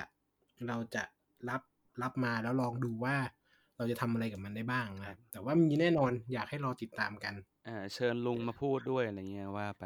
ลุงหมายถึง เอ่อ ลุงตู่ ตู่ตู่ภพทรใช่ ตู่ภพทรโอ้ โอ้ เบ้ เบ้ เบ้ ทำไมต้อง ครับ ทำไมต้องตู่ภพทรด้วยอะเพราะว่าถ้าเป็นตู่พบเธอ ก็จะโรแมนติกไปพอเหอะ รู้สึก สีข้างทะลองหมดแล้ว โอเคครับผม ก็สำหรับวันนี้ขอบคุณทุกคนมากนะครับ เดี๋ยว เอ่อ ตอนหน้าเป็นเรื่องอะไรมาดูกันนะครับ ก็ฝากบ้านของพวกเราด้วยนะครับ มีเรื่องมาเล่า facebook.com slash เลขสอง b e a r s แล้วก็ t a l k นะครับ facebook.com slash two bear talk หรือว่า search มีเรื่องมาเล่าก็ได้นะครับ search มีเรื่องมาเล่าได้ใน podcast application Spotify Podbean Apple Podcast จริง ๆ คิดว่าน่าจะขึ้นหมดนะครับ Google Podcast อะไรคิดว่าน่าจะมีหมดนะครับอืมเอ่อแล้วก็ไม่ใช่แค่มีเรื่องมาเล่าครับ ฝากบ้านหลังใหญ่ของพวกเราด้วยคือ The Addict Podcast ครับก็มีหลากหลายรายการมากมายไปติดตามกันได้ทั้ง Facebook The Addict Podcast แล้วก็ Ins- เอ้ยไม่ใช่ Instagram เอ่อ Podcast Application ก็เซิร์ช The Addict Podcast ได้เหมือนกันนะครับ ก็ไปฟังกันได้ แล้วก็มีอะไรน่าสนใจมาแตะๆให้เรามาเล่าเพิ่มเติมได้นะครับ ครับผมโก็สำหรับวันนี้ก็ขอบคุณทุกคนมากครับ ขอบคุณพี่ป๋อมด้วยครับ เช่นกันครับ สวัสดีครับ สวัสดีครับ